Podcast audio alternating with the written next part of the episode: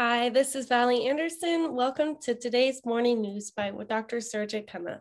Dr. Khanna is an, under, is an advocate for the Juvenile Justice Reformation Act. He launched the Returning Youth Initiative to uplift and provide opportunities to post incarcerated as well as high risk young adults to redirect their lives into something positive for themselves. In this morning news bite, we bring recognition and highlight young adults' accomplishments in their community and in hopes of inspiring others to pursue their goals. As you all know, February is Black History Month, so we are trying our best to highlight the talents of young African Americans. Today, Dr. Khanna, we are going to be talking about a young boy. He's 12 years old from Jackson, Mississippi. His name is Abraham Olagbegi. He was born with a, uh, a, a rare blood disease that so he was in and out of the hospital and he needed bone marrow transplant to live. So while he was in the hospital, he learned he was a recipient for Make a Wish. Um, this, his wish though, was pretty unique, not like a whole lot of others who just want to see like someone famous or something. His wish was to feed people in his community once a month for an entire year, which I thought was awesome. What do you think about that, Dr. Khanna? Wow, this is this is a great wish because I really admire what this young man thought of doing while he is struggling with his survival.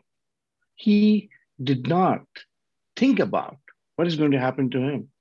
All he was thinking about how he can provide food to others in his community so that nobody can get hungry at least once a month. That's a big achievement. That's a big wish he was trying to do. And he's, I'm sure he's successful. I know exactly where Jackson, Mississippi is because I spent almost three years of my life in uh, New Orleans, which was very close to Mississippi, not Jackson, but you know, Picayune, Mississippi. So I know exactly what he's talking about. And the main thing is which inspires and should be inspiring other young adults that what he wants to give to others while he is struggling for his existence. As we know, as uh, just said, that February is a very important month because we are celebrating, we are recognizing, we are uh, honoring all the achievements of all the African Americans they did in this country and been doing in this country because America cannot be called America without African Americans. And the story of Black History Month began actually in 1915, not too long ago. In 1915, half a century after the 13th Amendment. Valli, do you know what the 13th Amendment is? Any idea? no, well, honestly, no. 13th Amendment was established to abolish or that abolished slavery in the United States. So since then, this Black History Month has been uh, celebrated, observed.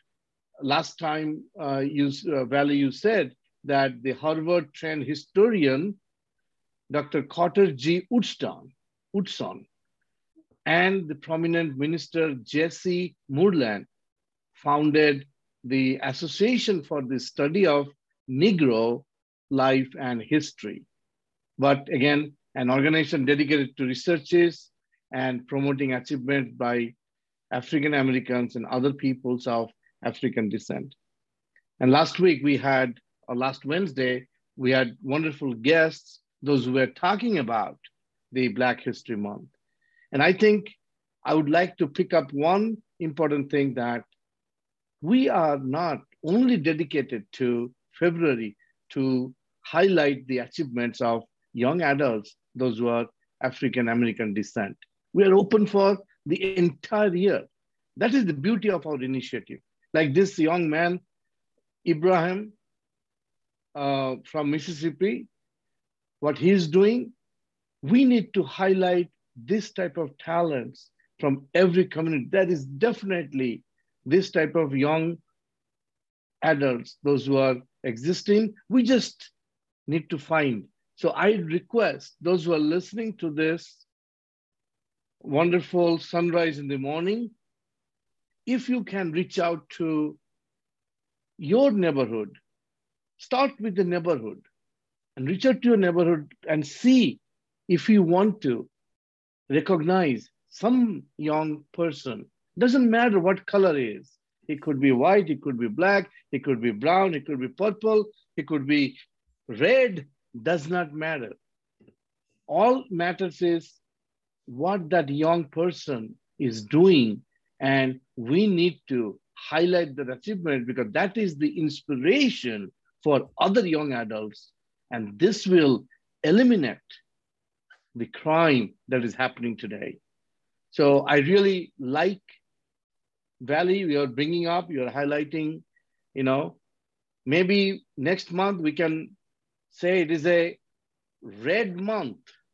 Today is a black, this month, February is a black month, March would be red month.